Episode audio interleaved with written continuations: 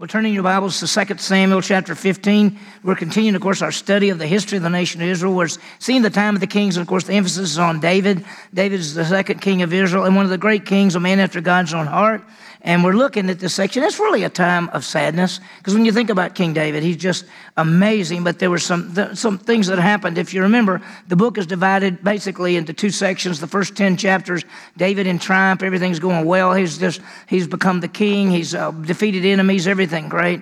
And then, starting in chapter eleven to the end of the book, we call it David in Trouble. That's where he has sin with Bathsheba. And then after that, there's all kind of things. A baby dies. And then there's all kind of trouble in the family. And and uh, and we. Realize this. God had told him through the prophet Nathan that there would be uh, consequences from sin. And so this morning, the focus is on, in this little section, the rebellion of Absalom, the son of David. I'll give you background in just a minute who he is, just in case you hadn't been here or we just forgotten how it fits together. Absalom tries to take the throne. He is David's son, and he tries to take the throne away from David. All of this ties back into a bro- broken relationship with David and Absalom. Absalom killed his brother and ran off, and then David finally, they finally came back, and it looks like they got together. In fact, if we look last week at the very end, it says, Joab came to the king and told him, and he called for Absalom. Thus he came to the king. Absalom comes to the king, prostrated, prostrated himself on his face to the ground before the king, and the king kissed Absalom. Well, right then, it looks like, this is great. Everything's good. They're back together. Everything's fine, but it's not. Absalom has a plan to steal away the kingdom from David. As we look at this passage, there's several things I want you to think about. One is honesty. Absalom was not honest. We're going to look at the character of Absalom, and as you look at it, you're not going to like it at all. He's not a man after God's own heart like David is. We're going to see loyalty, David's men and their loyalty to David, and we're going to see that there were some people loyal to David, and then there were some, I mean, there were many that were loyal to David, and there were some that weren't.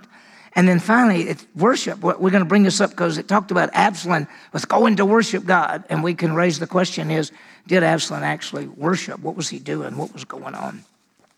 Let's begin. I want to say this. One of the, probably one of the most negative comments that someone could make about somebody else is that they're two-faced. When you say they're two-faced, what does that mean? That means that one person says one thing and then does another. Or they'll say one thing to you and they'll say something, uh, a different thing to, to somebody else. They're not honest. They're not real. They can't be trusted.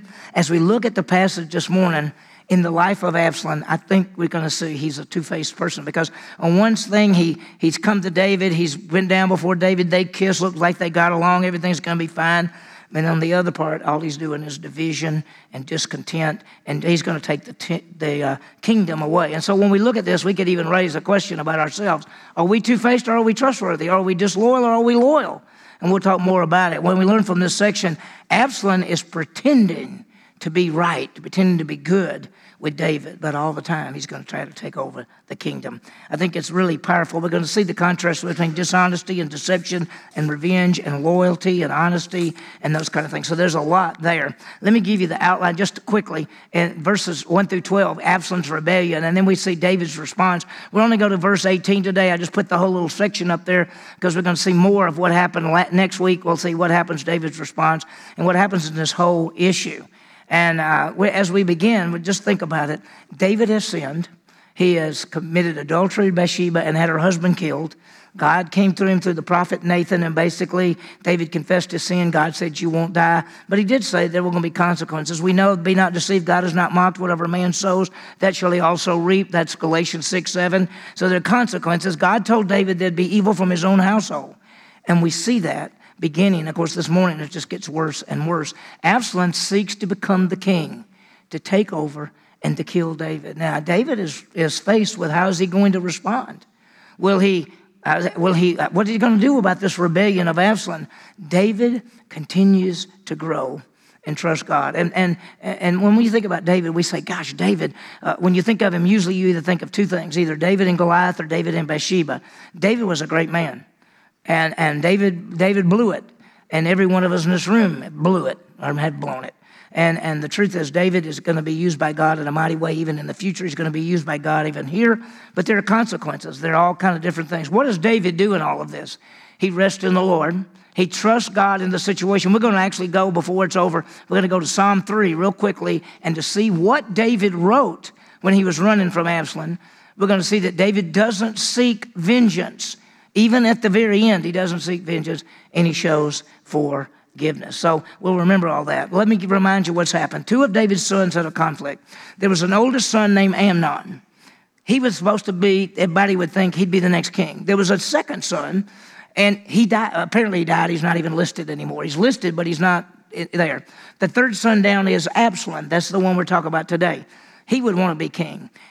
Amnon, the oldest one, raped Absalom's sister Tamar. And so Absalom said, one of these days I'm going to get you. And it took a while, it took two years, and he killed Amnon and ran off. And he was off for a long time. And after a period of time, he comes back. And when he comes back, David brings him back. When he comes back, everything looks like it's going to be good. But when David brings him back, David makes a mistake. David says he can come back and live in Jerusalem, but he can't ever see me, can't see my face. Well, Absalom comes back, and they say, well, you can come back, but you can't go see your father. And that went on for a while, and then finally uh, it all broke down, and David finally said, okay, he can come back and be with me. And they came back, and that's how we ended the last chapter, where David kisses him, and they all look like they've made up. And, and, and if we stopped right there, we'd say, you know, it ended pretty good. But we're going to find out from this time on, Absalom has a plan to take the kingdom from David and to steal the hearts of the people. Now, I want you to think about this. On one side, it looks good. Absalom's back. David's hugged him, kissed him. They're all fine. And now what Absalom deep down is saying, he thinks everything's fine, nothing's fine. He can't treat me this way. He can't make me run off and then come back and not see his face, and he can finally let me back. Well, if he thinks he's right, he's wrong. I'm going to one day take this kingdom and kill him, and I'm going to be the king. Because Amnon is dead. We don't know what happened to the second son. Here's the third son, Absalom. He thinks, I'm supposed to be king anyway. I'm going to get rid of David, and I'm going to be the king. Now, we're going to see what happens. So Absalom has this plan. Now, let me let me remind you what Absalom is like. This is chapter fourteen, verse twenty-five. In all Israel, no one is, was as handsome as Absalom, so highly praised. From the sole of his foot to the crown of his head, there was no defect in him.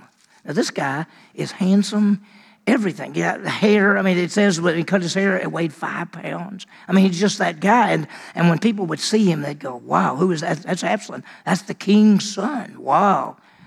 And so he he he is one of those people that I imagine every one of us would be drawn to him and say, wow, he's he's great. Wow, he's something. So Absalom may look good on the outside, but he's not good on the inside.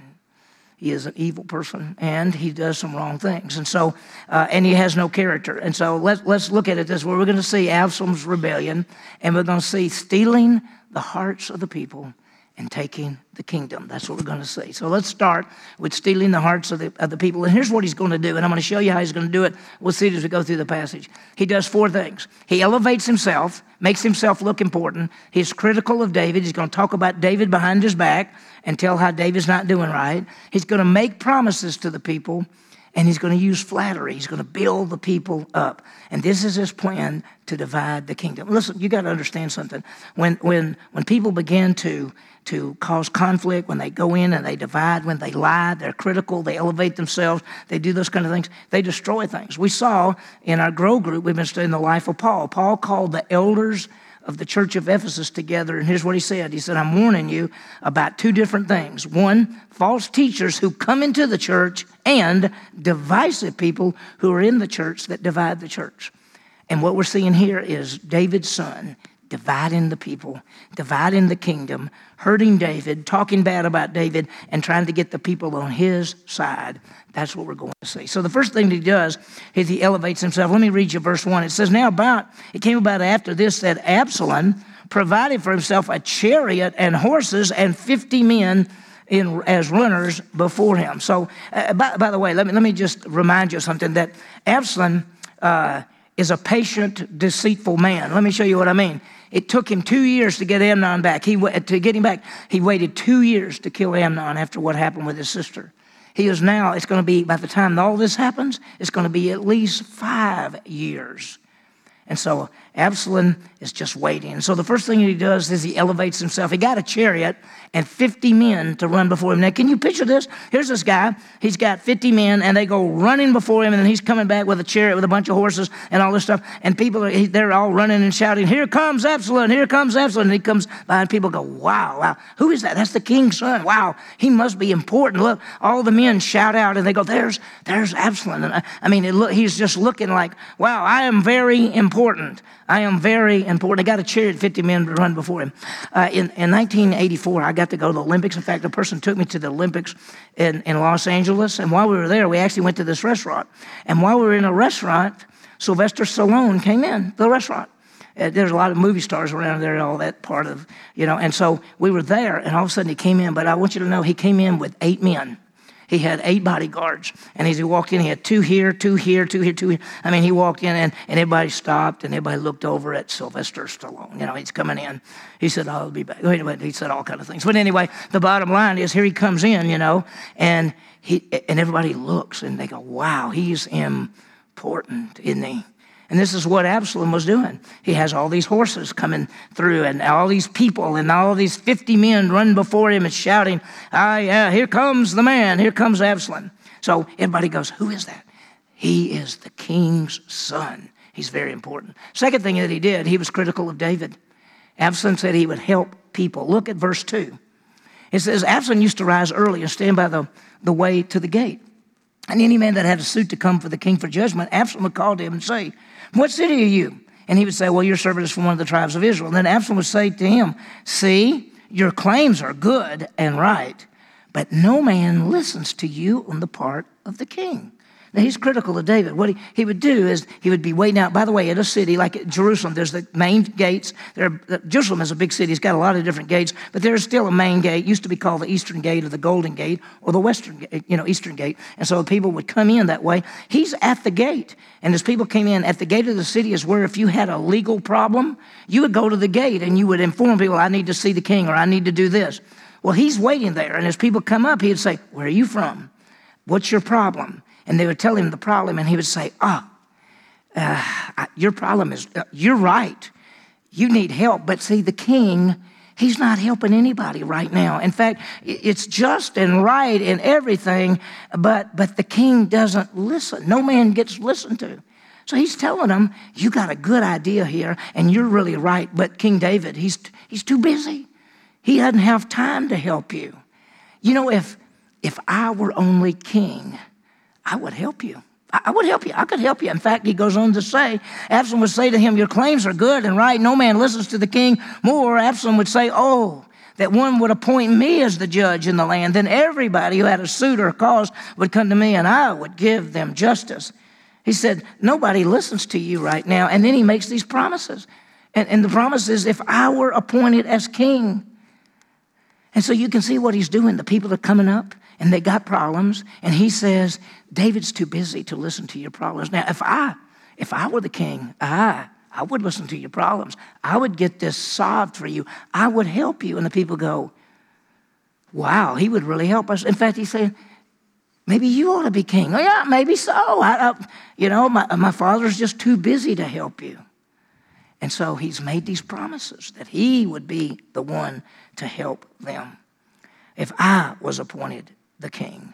And so what is he doing? He's building himself up, and he's tearing David down, and he's making promises. And listen, it doesn't take very many people to cause division. I read a study that said if we had between four to six people in a local church, that's all it takes to divide a church, four to six people. Four to six people get together and begin to cause dissension and problems. It divides a church. It can same thing in an office, in, in, a, in, a, in a business, in any kind of organization. It doesn't take very many people to cause division and cause problems. And so here is Absalom out there, and he's basically saying, uh, "David's too busy to listen to you, but if I were the king, I would listen to you." And he's dividing the people. And then the fourth thing that he does, there's flattery. There's flattery. Look, it goes on to say, and when a man, this is verse five, and when a man, uh, but let me go back to four again, more Absalom say, "Oh, that I would appoint, if Oh, would one would appoint me as judge in the land, then every man who had a suit or a cause would come to me, and I would give him justice. See, I would do it. And when a man would come near to prostrate himself before him, he would put out his hand and take hold of him and kiss him. Now, he's famous, and so as people come up, they're going to bow down to, to uh, Absalom. But he said, oh, no, don't, don't bow down to me. And he kisses their hand, and he says, oh, he's flattered them. Oh, you, you're so, you've got such problems that need to be fixed. If I only were the king, if I only were the judge, I could care. David doesn't care. And look at verse six. In this manner, he stole the hearts of the people. Chapter fifteen, verse six. In this manner, de- uh, Absalom dealt with all Israel who came to the king for judgment. So Absalom stole away the hearts of the men of Israel. And what that means is the people begin to follow and say, you know, I think maybe Absalom would be a better king than David. David doesn't have any time. And David's, you know, there's been a lot of, there's a lot of talk about what happened to David in the past. And and Absalom, you know, Absalom, is he's handsome, he's smart. Uh, maybe he should be the king.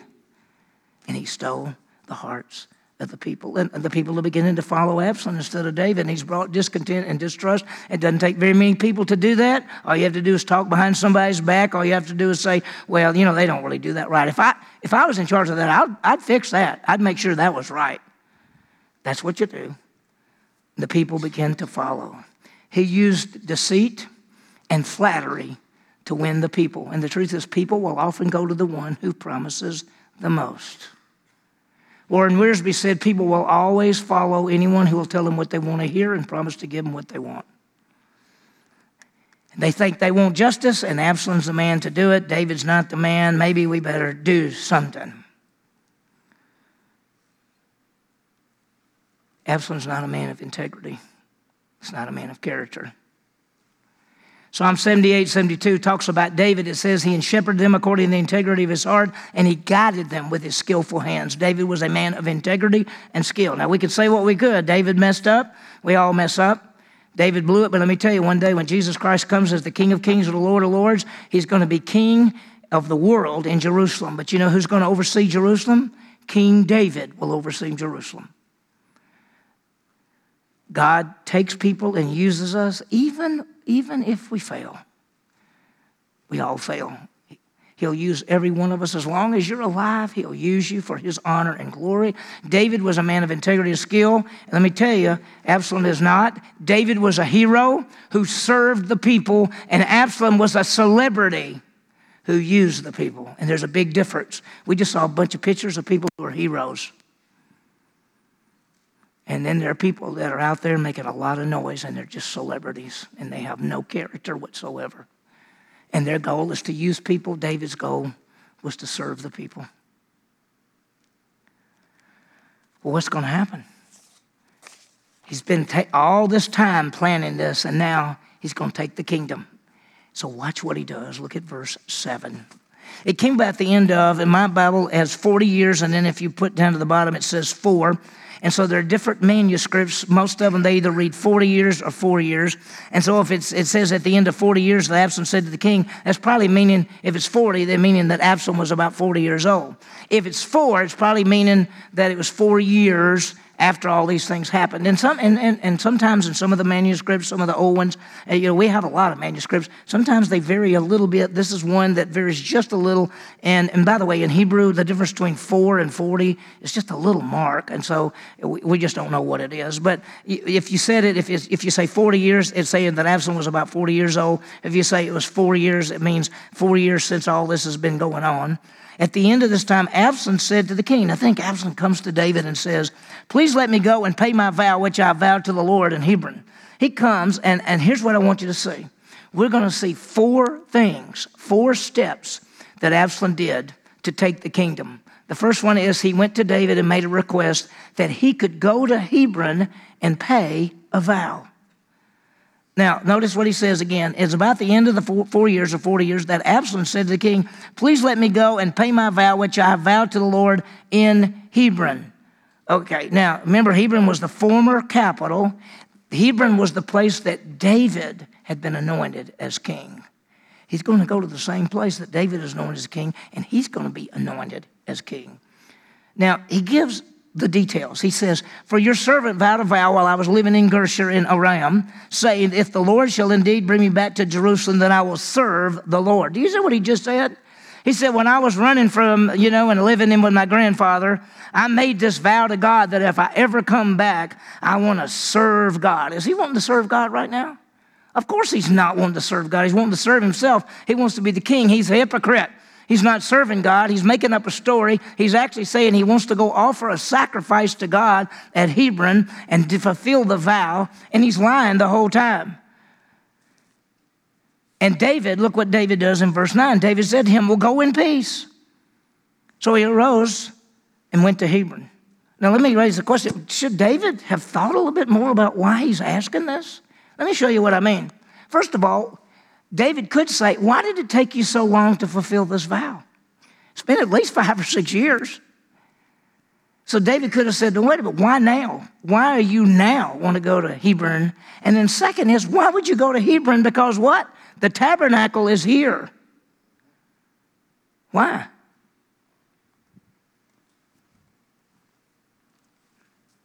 Well, but David doesn't ask those questions as best we could tell. He just says, go. That's step one. I'm going to Hebron to worship God. He's not. He's going to Hebron to become king. Second thing that he does, he sends out spies. Look at verse ten. But Absalom sent spies throughout all the tribes of Israel, saying, as soon as you hear the sound of the trumpet, then you shall say, Absalom is king in Hebron.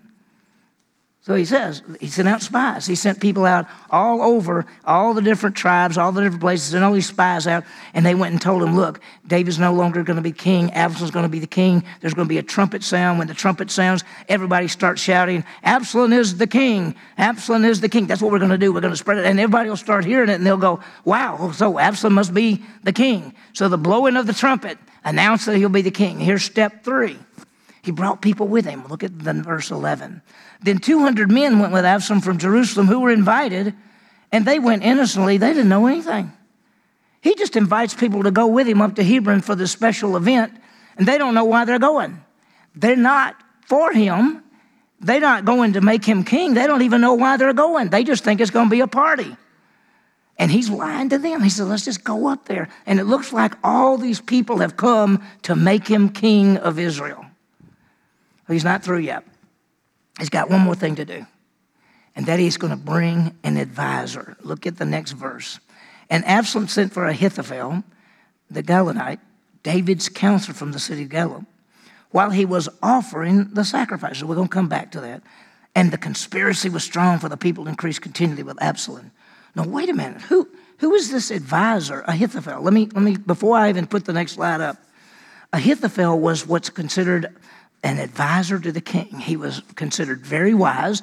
In fact, in some places it said that Ahithophel, when he spoke, some said, gosh, that, that's like God speaking. He's so smart. He's so wise. He was David's counselor. And sometimes David would say, Ahithophel, what do you think we should do? And Ahithophel would give his information.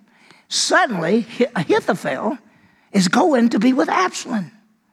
And you could say, wait a minute. Why, why would David's close closest advisor leave and go be with Absalom? You know why? He's the grandfather of Bathsheba. You know what? He may have been an advisor to David, but he didn't care about David because he knew what David did to his granddaughter. He knew that David had taken his granddaughter. He knew that David had killed his granddaughter's husband. And he said, this is my chance to get back at David for what he did to Bathsheba, my granddaughter. And he switches sides and goes to Absalom. The conspiracy is increased. At the very end, it says, the conspiracy was strong, for the people increased continually with Absalom. Wow. So this is, this is, this is wild. Now, I wanted to come back to this one thing. It said that uh, he went and got... Uh, Absalom went and got Ahithophel while he was offering sacrifices. Is he really worshiping God? What's he doing? What is worship, by the way? Let's let's stop and talk about it real quickly. W- worship is responding to God. You know, some people, they get a little confused, and they think the worship is the music. Like people will say, J B, the, oh, the praise team, oh, the worship was great, and your teaching was okay. But, you know, it's something like that. But the bottom line is people think that music is worship and teaching is something else. Look, everything. We're, worship is responding to God. And we respond to God as we sing, as we pray, as we give, as we study the Bible. So as you're singing the songs, who are you singing them to? To Jesus. As you're praying, who are you praying to? As you're praying to God. As you're giving, who are you giving to? To God. As you're obeying the Bible, as you look at the scripture and say, I want to live this out of my life. So all worship is responding to God. And it says that he's up there offering sacrifices. He's going to worship. He hasn't. He hasn't. May we worship in spirit and in truth, as John says. God's looking for worshipers who worship him in spirit and truth. Spirit is God power. It's spiritual. It's not natural. It's supernatural. When we come together, we're to be in the fellowship and we're to have the power of the Holy Spirit in our lives. And then we worship in truth based on God's word, the revelation. Listen, when we worship, it's in spirit, the power of the Holy Spirit, and in truth, the word of God. It has to be the Bible.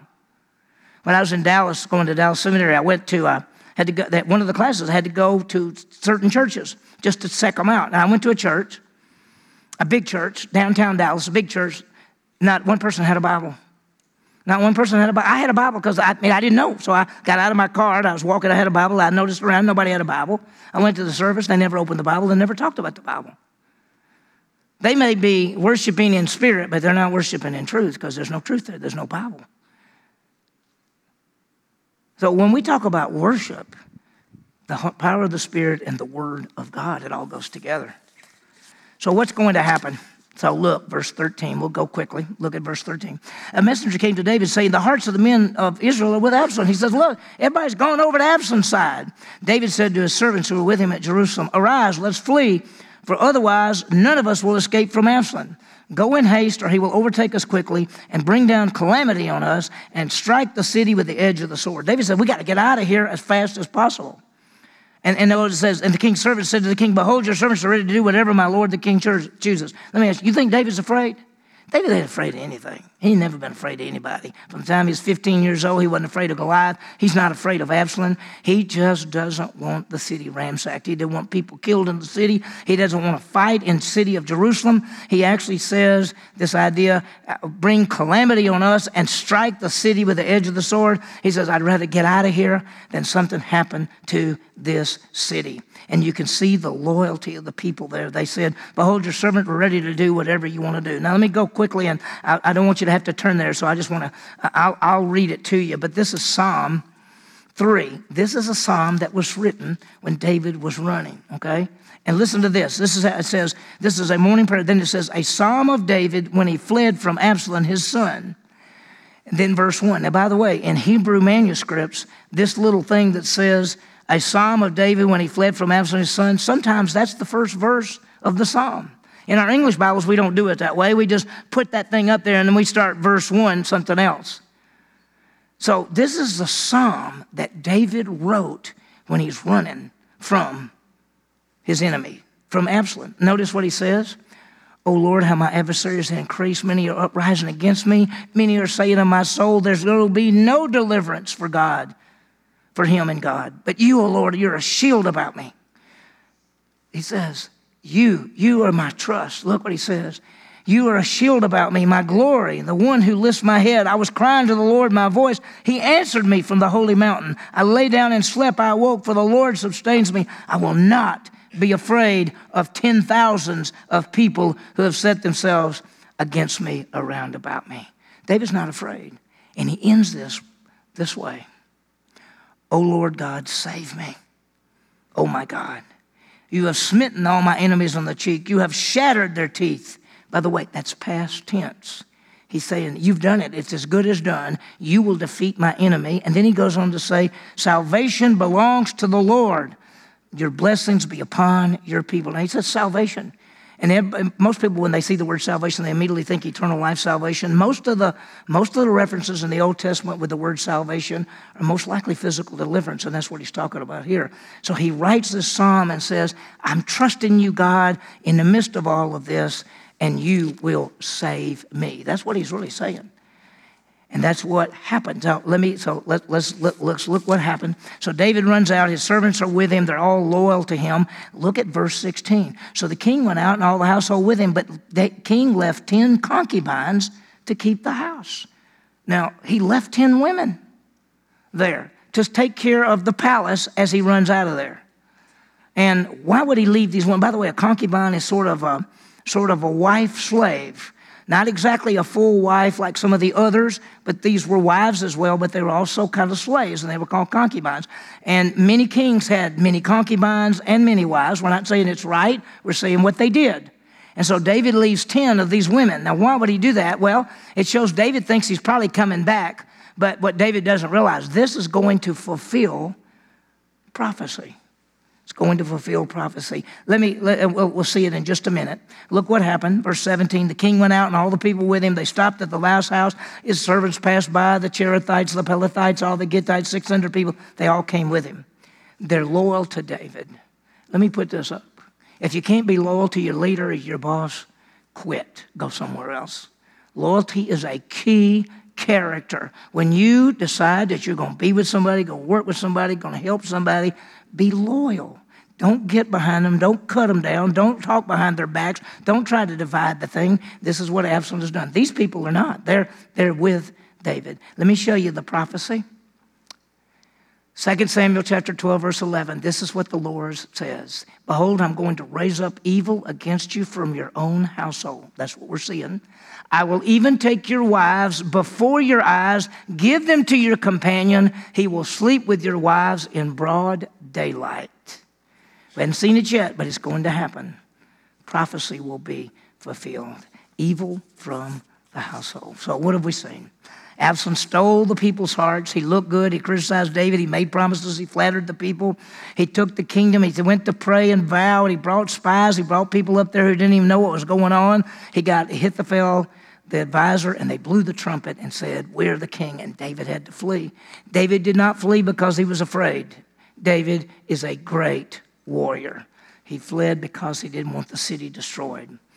And he, as we're going to see next week, David, somebody's going to say, you think you'll ever get to go back? And he says, if the Lord wills, I'll go back. If he doesn't, I won't. I'm trusting God. Let me give you some applications quickly. Let's be people of character and integrity. Now, the bottom line is for us to be like Christ. This is not what Absalom is like. This is what David is like. We need to be honest. We need to tell the truth. We need to deal honestly with people. Absalom tricked people and stole their hearts. Don't tear down others to make ourselves look good. We know what that is. You you have to say, oh, yeah, well, he's no, he's not that good. No, no. Uh, you, there's a lot of things about that person you don't even know. You, you're tearing down somebody to make yourself look good. Don't do that. Let others praise us and not ourselves. We already know that. And let's be loyal. Let's be loyal, faithful to fulfill our responsibilities. Ahithophel is not loyal. There are going to be some others that are, and we'll see it. Let's worship God.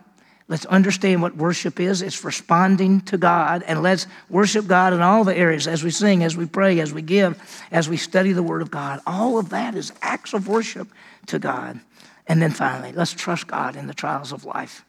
I mean, there's so many things going on. David is running for his life, and you could say, David, what? What is God doing? What is going on? He'd say, I just have to trust him. I don't know what's happening. I just know there's rebellion, but I'm trusting God. And if the Lord wills, I'll go back. And if not, I won't. I have to trust him. In the events of life, we must trust God.